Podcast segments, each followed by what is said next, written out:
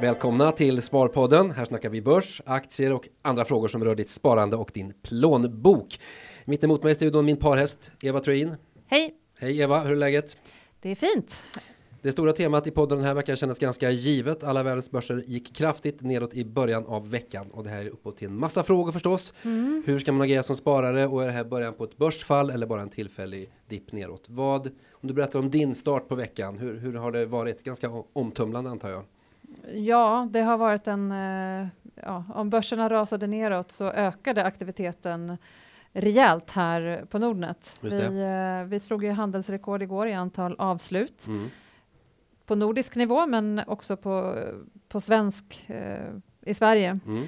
Sen har vi väl, om man ska ta, jag tror att jag har haft eh, tio gånger mer samtal från journalister än vad jag brukar ha. Mm. Vi har haft väldigt mycket kontakt med våra kunder som också naturligtvis ringer och ja, frågar hur de ska agera. Vad, vad, vad vill journalisterna veta? Vad, vad, står högst på deras agenda att få svara på? Ja, men framförallt vad beror det här på? Uh, varför rasar varför rasar börserna så kraftigt? Mm. Hur påverkar det här spararna i Sverige? Mm. Hur ska man agera? Mm. Frågor de, som vi... De där frågorna ska vi borra in oss i om ett litet ögonblick. Vi ska släppa in våran gäst här i studion. Peter Benson, ska jag få en liten applåd tycker jag? Ja. Att det var en liten mini-applåd. Mm. Tack! Peter, välkommen. Vem är du? Berätta kort om dig själv och din karriär fram tills idag. Eh, ja, men tack Johan, jättekul att vara här. Jag eh, har gjort eh, massa saker till höger och vänster om, om börsen mm. eh, under ett antal år. Jag har varit krönikör på Dagens Industri, jag har drivit en aktietidning som heter Börsveckan, jag har varit investerare eh, och förvaltat pengar åt lite olika Eh, företag och människor. Och eh, nu har jag ett litet kryptiskt projekt tillsammans med Svenska Dagbladet. Mm. Eh, där vi ska göra, målet är att göra en bra grej inom, eh, inom analys, börs, någonting mm. så. Inte riktigt officiellt än låter det på dig som. Snart får vi reda på det förhoppningsvis. Hoppas det. Spännande. Hur, eh, om jag börjar med samma fråga till dig, vi går rätt på kakan. Vad rör sig i ditt huvud nu mot bakgrund av den här branta kursnedgången i början av veckan? Hur tänker du? Ja, men eh, det rör sig jättemycket i huvudet, men, men eh, jag vet inte om jag har några så här kloka slutsatser än. Jag är ganska dålig på, liksom, jag har inte fått grepp om den här situationen ännu känner jag och mm. försöker ha ett öppet sinnelag och, och liksom lägga pusslet. Det är väldigt intressant i varje fall och eh, det enda vi vet är väl egentligen att aktier är lite mindre högt värderade nu. Bakgrunden till de här branta kursfallen i början av veckan är förstås Kina och eh, aktiemarknaden där backade 8,5% i måndags, fortsatt ner 7% i tisdags. Eh, om vi börjar med dig Eva, hur tycker du mm. man ska resonera som sparare här mot bakgrund av det som har hänt? Vad ska man tänka på?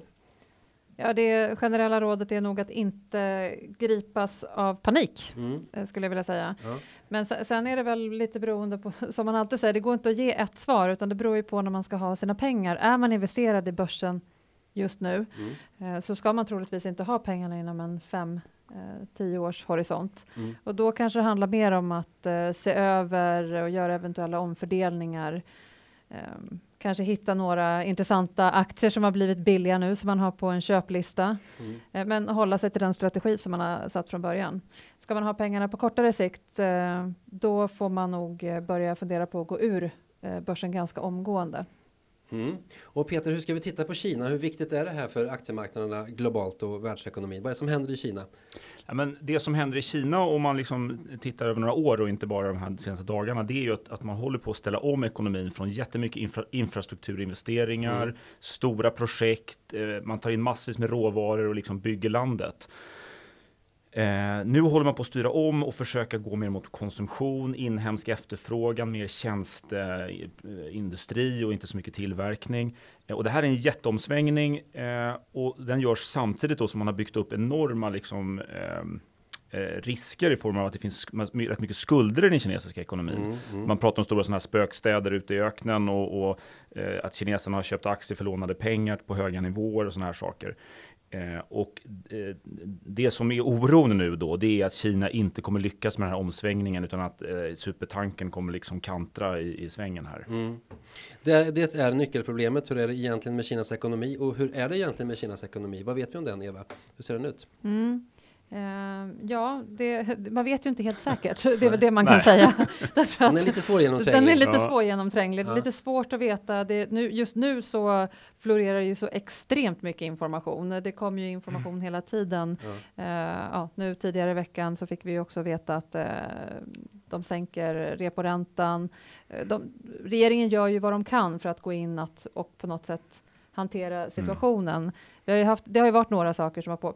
Det började, när raset började så var det de privata investerarna som Peter var inne på, mm. eh, som blev oroliga och började mm. sälja av. Mm. Eh, sen fick vi ju nästa våg när, när man devalverade eh, valutan. Mm, mm. Och sen nu, det som hände i slutet på förra veckan, eller natten till fredagen, var ju att industri-PMI för augusti, det vill säga statistik på hur industrin går eh, visade på de lägsta siffrorna sedan 2009. Eh, mm. Och eh, det är ju precis den här det Peter beskriver, det är ju realekonomin i botten som vi måste veta. Hur går den? Och mm. eh, jag har inget exakt svar på den frågan. Den, den visar ju kanske någon form av eh, nedbromsning, men vi vet för lite än. Det är för lite statistik som har kommit ut.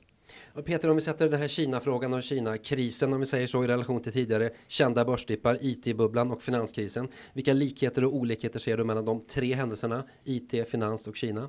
Ja, men det, det, eh, en, en, generell likhet med alla sådana här enorma uppgångar och sen eh, krascher, då, om vi ska kalla det för det, det är ju att, att man har liksom byggt upp stora obalanser av olika mm, slag. Mm. Där då under IT-yran och sen IT-kraschen, då var det ju enorma obalanser kring förväntningarna på det här med IT och internet och telekom och sådana mm. här saker. Mm. Eh, och där kan man säga, där var ju Sverige mitt i det här. Mm. Vi hade Ericsson, vi hade en enorm telekomindustri. Mm. Vi befann oss mitt i den här eh, först håsen och sen kraschen.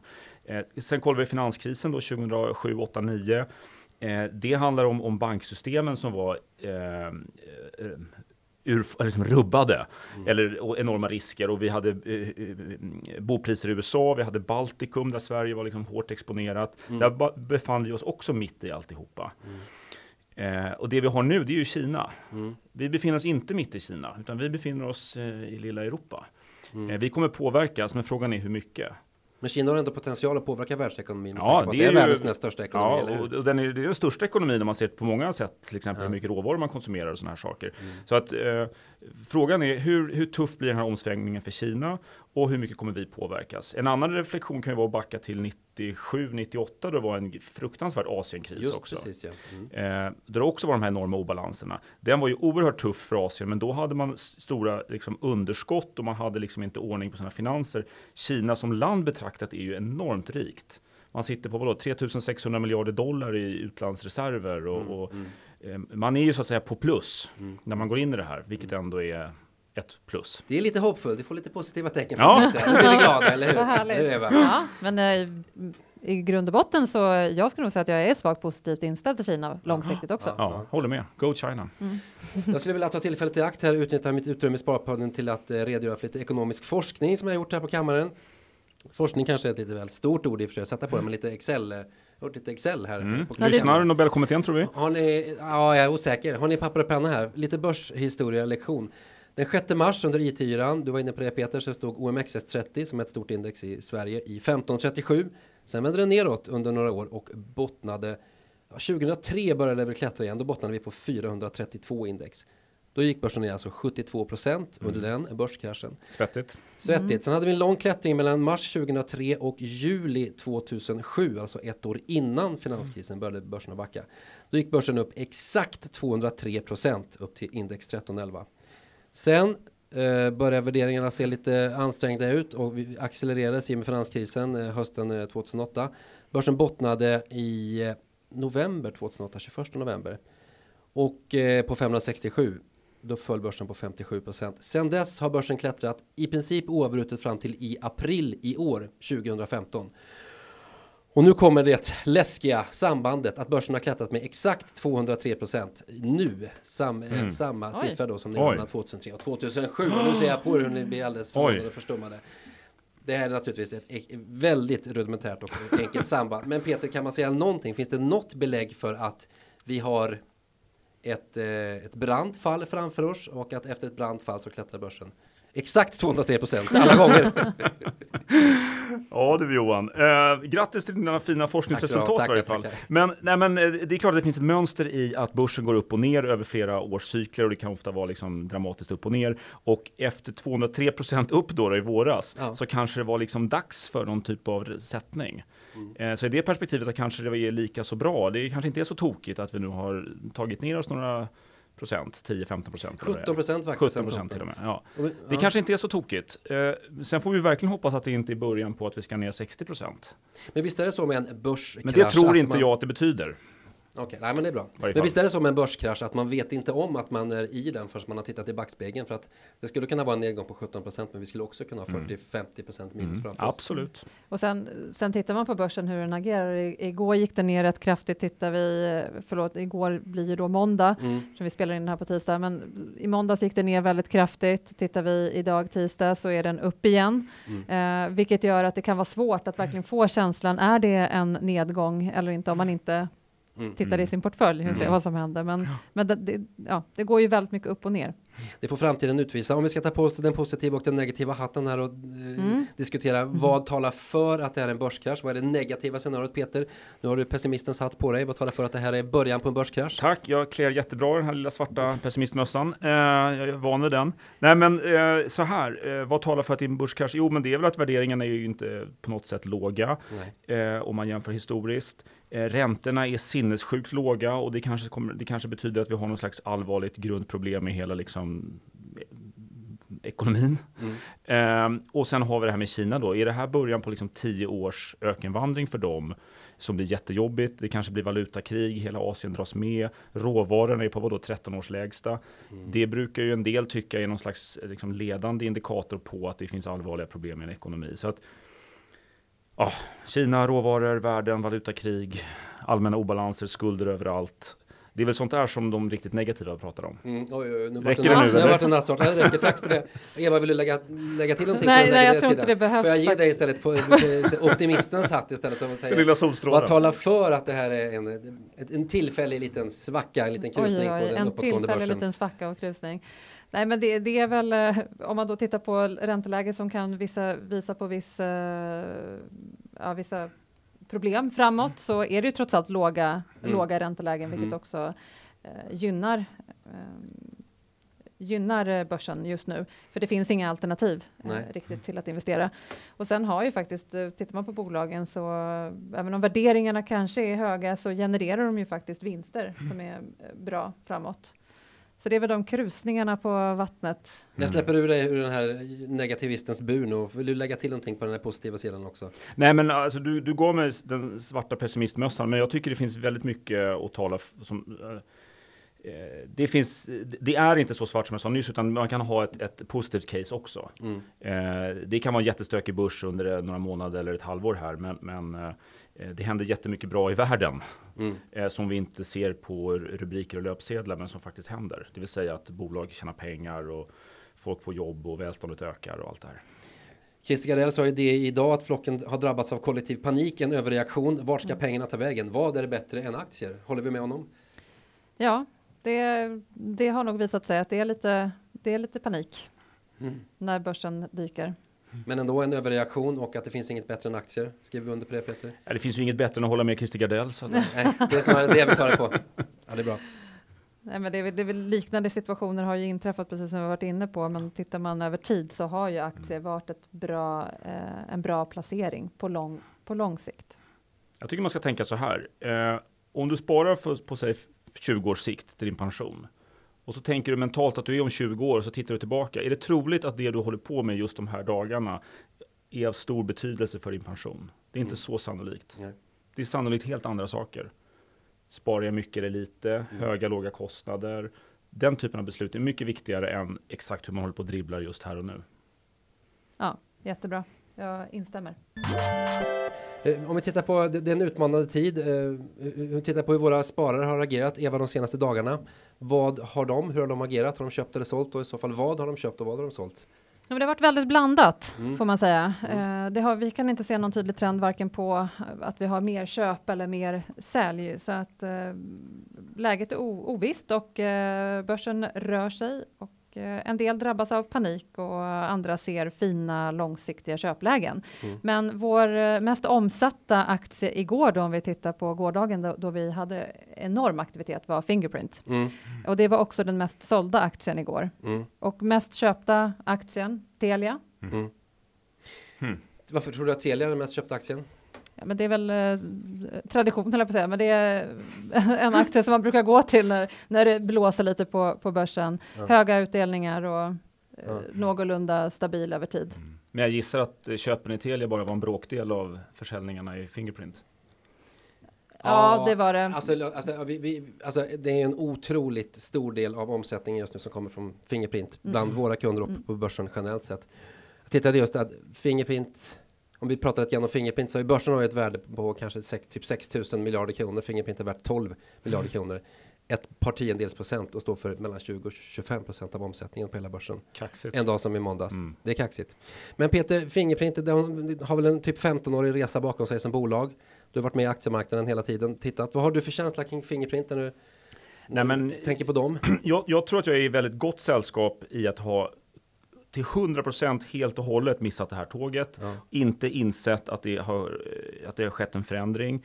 Eh, jag tror att vi är väldigt, väldigt många som har hängt med på börsen länge som är väldigt vana vid att när bolag har varit så att säga, skräpbolag i någon mening och förhoppningsbolag som inte lyfter, då då, då, då, då, stannar de med det facket. Fingerprint är nästan unikt i att man har gått från det här då påstådda, eller så att säga uppfattningen har varit att det är ett skräpbolag, mm. eh, till att eh, verkligen breaka nu. Mm. Det är helt enormt och nästan unikt. Mm. Jag kan inte komma på något annat exempel Nej, på en sån resa. Jag tror många känner precis som och, du. Och, och de har missat. Då, ju längre man varit med desto större chans att man har missat det här med andra Men har du ändrat uppfattning om bolaget nu också från att placerat i skräpfacket till att vara ett bolag med fantastisk potential med en motiverad kursökning? Men läser man rapporten så är det ju vansinnigt imponerande. Men eh, sen finns det andra saker med bolaget som gör att man ska vara väldigt försiktig tycker jag. Eh, och jag kan för lite om bolaget och branschen för att ha någon synpunkt på värderingen. Men det är liksom, jag tror det till och med är 14 miljarder för mm. ett bolag som, jag mm. menar, det är fortfarande. Sen, så, sen, sen kan inte jag frigöra mig från funderingen att det finns en optionslösen här för ledningen i september där de ska casha in typ en miljard kronor. Det är en mm. miljard skäl till att vara ganska glad nu när kursen är rätt hög. Mm. Det finns en väldigt kult kring Fingerprint. Det finns ja. väldigt många starka ambassadörer. Jag tror att de har fått skit under lång tid och nu har de äntligen fått rätt med en mm. fantastisk mm. rapport, en fantastisk kursökning. Mm. Men vi kan ju också se om vi tittar just i Fingerprint så ser vi att det är ju eh, våra mest aktiva kunder som gör ja. affärerna i den här och, och Fingerprint har ju en bra um, tick size på mm. 50 öre och när tittar man på hur, hur bara kursen gick igår på Fingerprint så finns det många lägen att gå in och ur, att göra snabba affärer i, i Fingerprint, mm. vilket mm. eh, lockar till eh, spekulation och mm. handel i, i den här aktien om man jämför med andra som mm. kanske ligger mer still eller jämfört i varje fall. Det är riktigt bra tradingaktie Fingerprint, ja. det kan vi konstatera. Ett högt och snabbt nyhetsflöde och hög volatilitet och hög omsättning. Mm. Ja, det är fascinerande. Och om vi tittar på den aktie som var mest köpt bland våra kunder i början av veckan så var det Telia. Eh, och Telia är en bra aktie med en tråkig aktie med en hög utdelning. Vi pratade för några veckor sedan Eva om alternativ till direktägande i börsen, en fråga som är vanlig bland sparare just nu. Mm. Om du bara gör en liten snabb repetition av vad vi pratade om då. För de som tycker att det är lite osäkert på aktiemarknaden. Mm.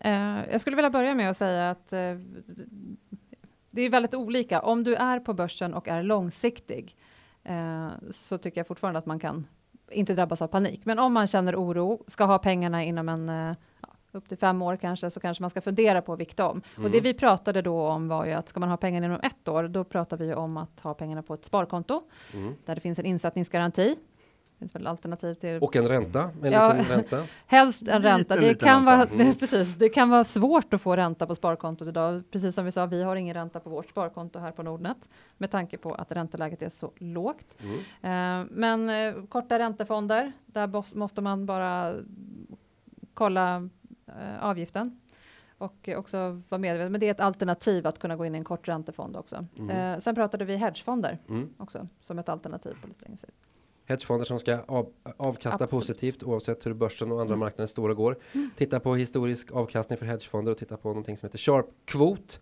som inte vecklar in oss ny, men som är förhållandet mellan risk och avkastning.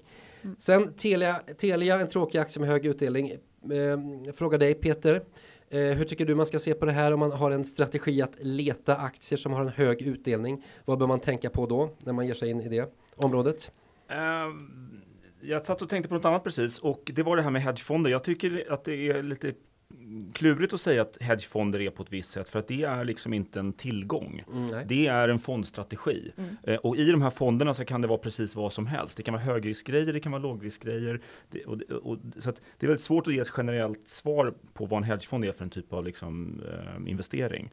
Um, jag... Men kan man generalisera och säga att det är en investering som ska ge en låg och jämn avkastning år efter år? Nej, ja, det finns många så att säga, skolböcker som säger att det är så, men tittar man på de tusentals hedgefonder som finns så är det många hundra som håller på med något helt annat. Mm.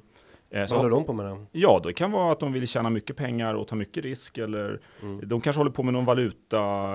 Alltså, det är väldigt eh, heterogent, det är väldigt spretigt. Mm. Mm. Så att om man inte har någon susning om vad just den hedgefonden man själv har investerat i eller intresserar sig för håller på med, då vet, jag menar, Ja, det, är inte en tillgång, det är inte ett tillgångsslag utan det är en investeringsstrategi okay. och den är väldigt luddig och bred. Ja, men det är väl talat, så förstå, lär känna din hedgefond innan du investerar. Ja, men lite så. Ja, Jag tror vi var inne på det, men, och det är ju viktigt när, i allt du köper att uh, läsa mm. om eh, vad fonden har för strategi, men framförallt titta på historisk avkastning. Det är naturligtvis ingen garanti för mm. framtiden, men, men den kan ändå ge dig en eh, hint om, mm. eh, om, om, ja, om, du har, om den har lyckats att generera absolut, absolut. avkastning varje år. Ja, ja. Oh, ja. Eh, jo, Får jag hoppa tillbaka till Telia ja. och liksom den som nu letar efter aktier med hög utdelning, tråkiga aktier med hög utdelning. Vad ska man som sparare tänka på? Ja, men, eh, ett par saker. Dels har det här varit superpoppis de senaste åren att leta högutdelare. Ja. Och på många håll så syns det också i priset. Mm. Det kan vara bolag som kanske egentligen inte är så fantastiska, men som har värderats upp ganska mycket just för att de ger den här utdelningen. Mm. Eh, eh jag har en liten sån här käpphäst eh, kring exempelvis Ericsson. Mm. Eh, som delar ut ganska bra med pengar numera. De ger en 4-4,5 procent. Eh, men jag tror inte att det där är något jättebra bolag. De delar ut hela vinsten i princip, samtidigt som deras balansräkning slukar enorma belopp eh, som de behöver för sin affär. De har en ganska liksom, eh, ineffektiv affärsmodell och de har låg avkastning på sitt kapital. Eh, och de men de envisas ändå med att dela ut eh, förhållandevis då väldigt mycket pengar som de, tror jag, i längden inte har råd med helt enkelt. Ja, alltså, du har ju, du frilansar väl i tidningen Aktiespararen och avrättade Ericsson där i förra numret. Jag läste just det du skrev.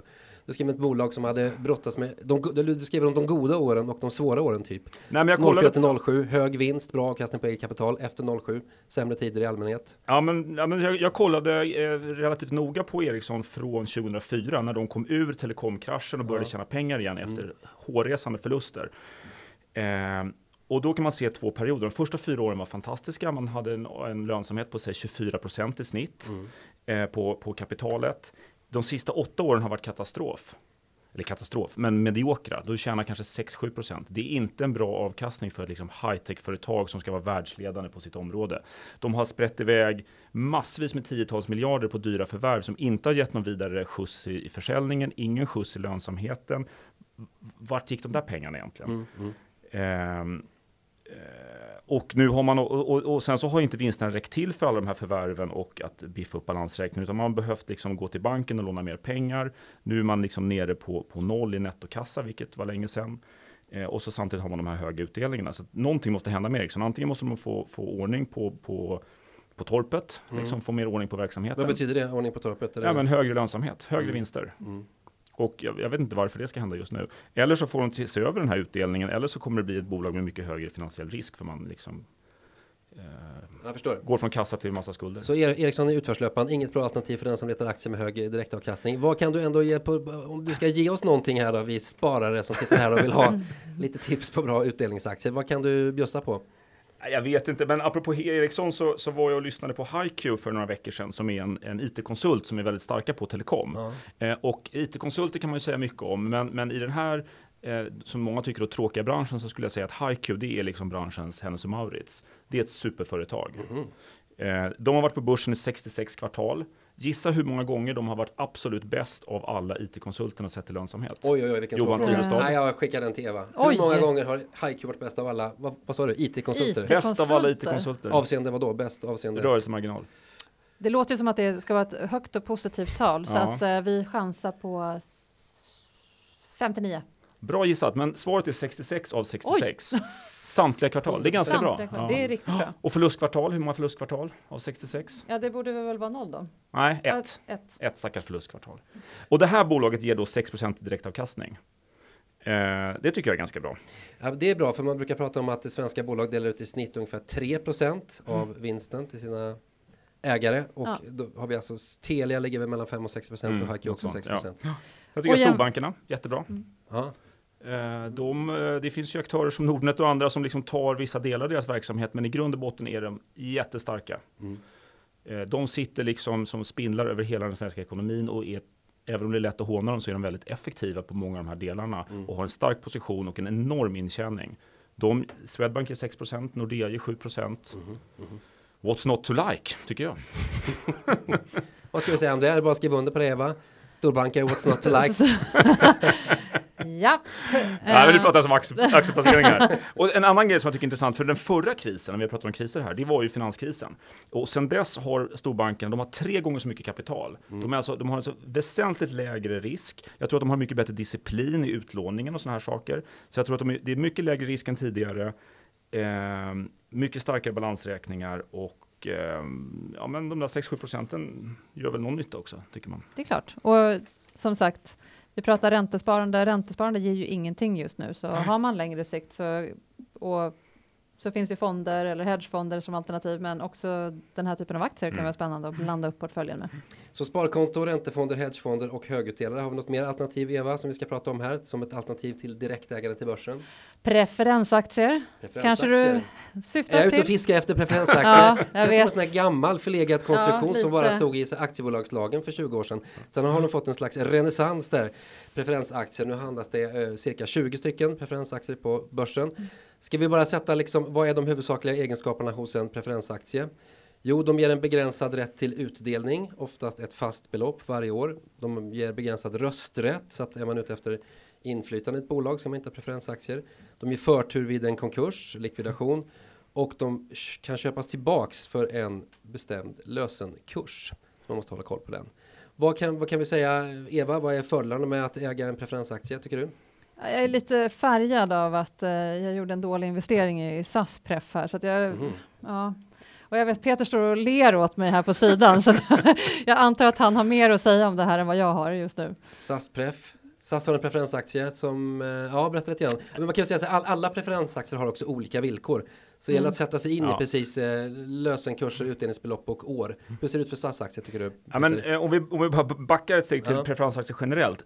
De allra flesta, typ 80-90%, de är den här karaktären att de sannolikt i de kommer rulla på för evigt, måste vara gissningen. Att de kommer inte lösas in. Mm. De, det finns liksom ingen mekanik i dem som gör att bolagen kommer ha ett intresse av att lösa in dem om det går fortsatt hyggligt för bolagen.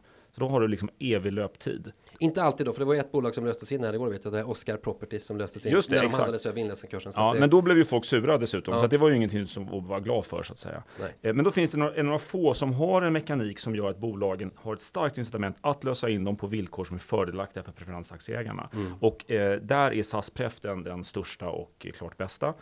Eh, det är helt enkelt så här att du kommer få 15% i avkastning per år i typ tre år. Mm. Eh, och sen kommer SAS om tre eller tre och ett halvt år eller någonting sånt där lösa in den här. Eh, om de inte står på konkursens rand eller redan har gått i konkurs. Mm. Eh, och då får man då gå tillbaka och fundera på vad är risken att SAS står på näsan fullständigt. Mm. Eh, och jag är beredd att ta den risken. Jag har ganska mycket SAS Pref-aktier. Eh, jag, bolaget går ganska okej. De har noll i nettoskuld. Sen tror jag att de har ett enormt så att säga, informellt skydd i de här tre staterna som är aktieägare. Mm. Wallenbergarna är stora ägare. Mm. De har hundra stycken bilaterala avtal mellan olika stater där liksom SAS är en, en, så att säga, en del av de här avtalen. Tänk dig att konka ett bolag där, du, där de på UD måste liksom ringa till hundra olika länder. Mm. Eh, Och och, säga att vi har lite. problem här och Ja. vi måste göra så här med det här avtalet och si och så. Eh, och sen så liksom andra enkla saker. Det är fyra miljoner eurobonuskunder. De är också väljare. Mm. Eh, en viktig del av infrastrukturen. Eh, det vore korkat att, konka SAS för det gynnar bara Norwegian och de sa ju Stefan Löfven att det var ju strejkbrytare sa Mm. ni i riksdagen här. Mm. Jag tror inte att de kommer göra det. Jag tror de kommer rädda SAS en gång till om det skulle behövas. Hur blev, vart du övertygad? Det, det, jag, jag kände att det, skulle, det är köp, det är köp alltså, köpläge. Är det där, är, jag ligger ju lite likvid i min Shareville-portfölj här och sitter och suger på Jag ger inga råd, men jag tycker nej, jag gillar den. Nej, nej, absolut inte. Nej, jag... jag trivs bra med mina SAS-preffar kan jag säga. Ja, vi får se. Vi får mm. se. Vad kan vi säga mer om preffaktier? Vad ska man hålla ögonen öppna för? Vad ska man hålla utkik för? Vilka minor kan man gå på när det gäller preferensaktier? Peter?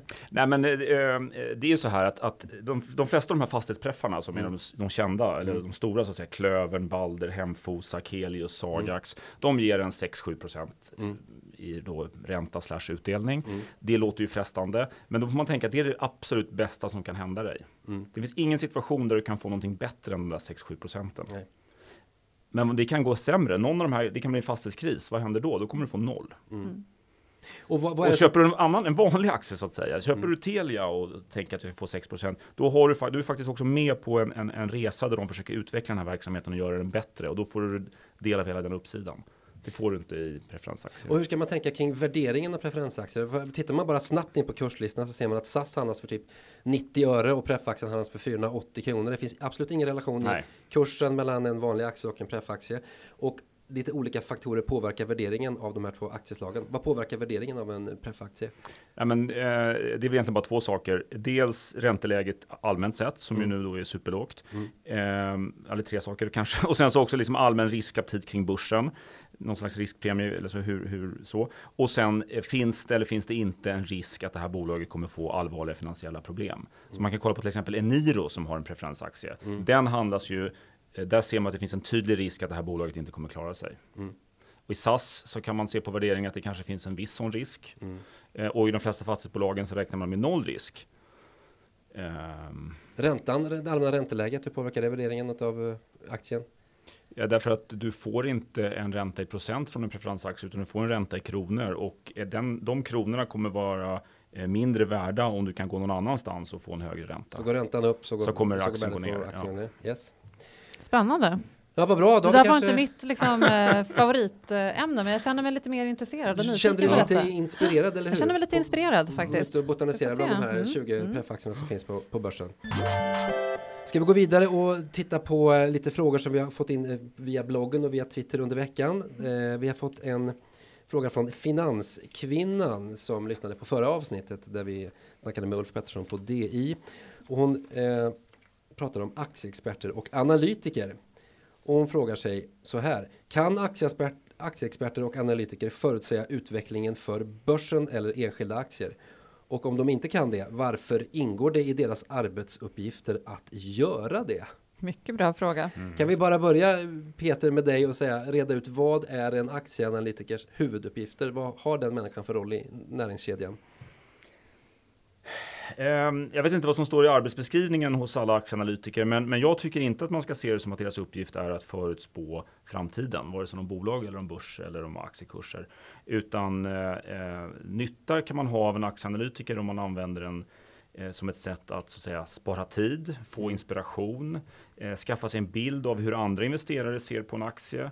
Eh, en slags ehm, virtuell samtalspartner mm. som man kan ha för att, så att säga, forma sin egen åsikt om någonting. Mm. Um, och kanske om det är någon som man litar på så kan man också ta till sig bedömningar av så att säga, mjuka faktorer som man själv har svårt att bilda sin uppfattning om, typ hur duktig ledningen och sådana här saker. Det är en slags informationscentraler.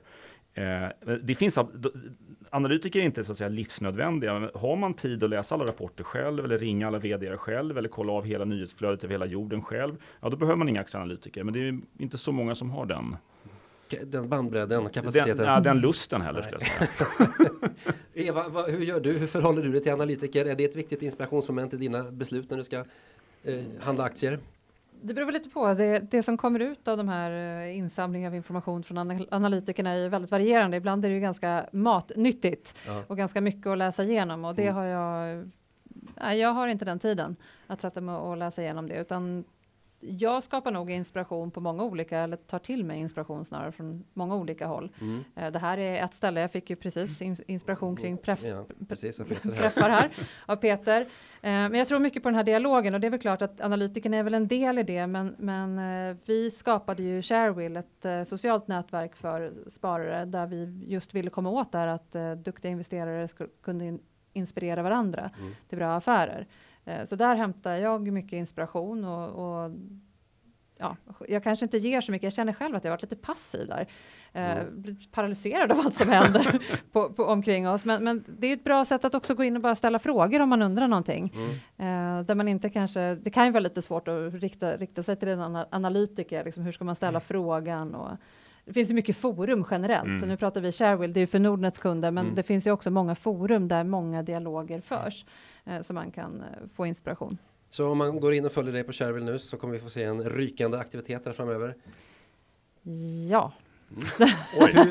ja men det får vi se till. Det har, det har inte varit det men jag, det, det, det, är klart att vi ska, det är det ju faktiskt till för. Eh, men det, är, det händer mycket. Spännande. Mm. Om vi ska närma oss den här frågan då från Finanskvinnan. Eh, vad säger man till eh, Peter, till de som säger så här, analytiker har lika mycket fel som de har rätt och de gissar ju som alla andra. Hur bemöter man sån argumentation och såna, sånt snack? Nej, men det är ju helt rätt. Mm. Uh, men en, en duktig analytiker kommer ha lite mer rätt än fel, men de kommer också ha väldigt mycket fel. Uh, och på samma sätt som en duktig investerare kommer ha lite fler så att säga, bra affärer än dåliga, men de kommer också göra väldigt många dåliga affärer. Uh, och, och Eh, samlar man ihop alla analytiker i ett rum och mäter allt de säger och gör så kommer det vara typ 50-50 i bästa fall. Men, men det, jag tycker inte att det är så man ska använda det, utan man ska se det som att det är en genväg till en himla massa kunskap som de sitter på. Så det är på. konsumentupplysning? Och... Ja, det är kunskap om bolagen, men, men det är inte samma sak som att de kan förutspå vad som händer härnäst. Mm. Och jag tänker man kan ju använda, det jag tänker på när man läser analyser från analytiker i, i branschen, mm. så kan man ju också använda det och ställa frågor i andra forum. Exakt. För att bredda liksom ja. den. Um, mm.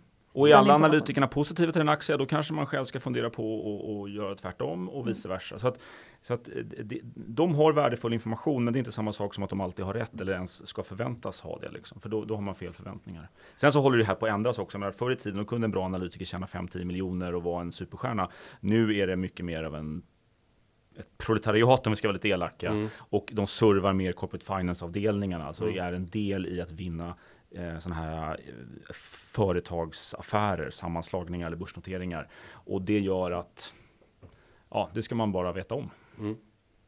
Vi har fått en fråga på Twitter också på ungefär samma tema. Henrik Haraldsson undrar vilket verktyg som Günther använder när han analyserar aktier och om det finns bra gratis alternativ. Vad svarar du på den frågan, Eva? Vilket verktyg ja, brukade Günther använda sig av? Günther använder väl hitta kursvinnare, ja. har jag bestämt för mig.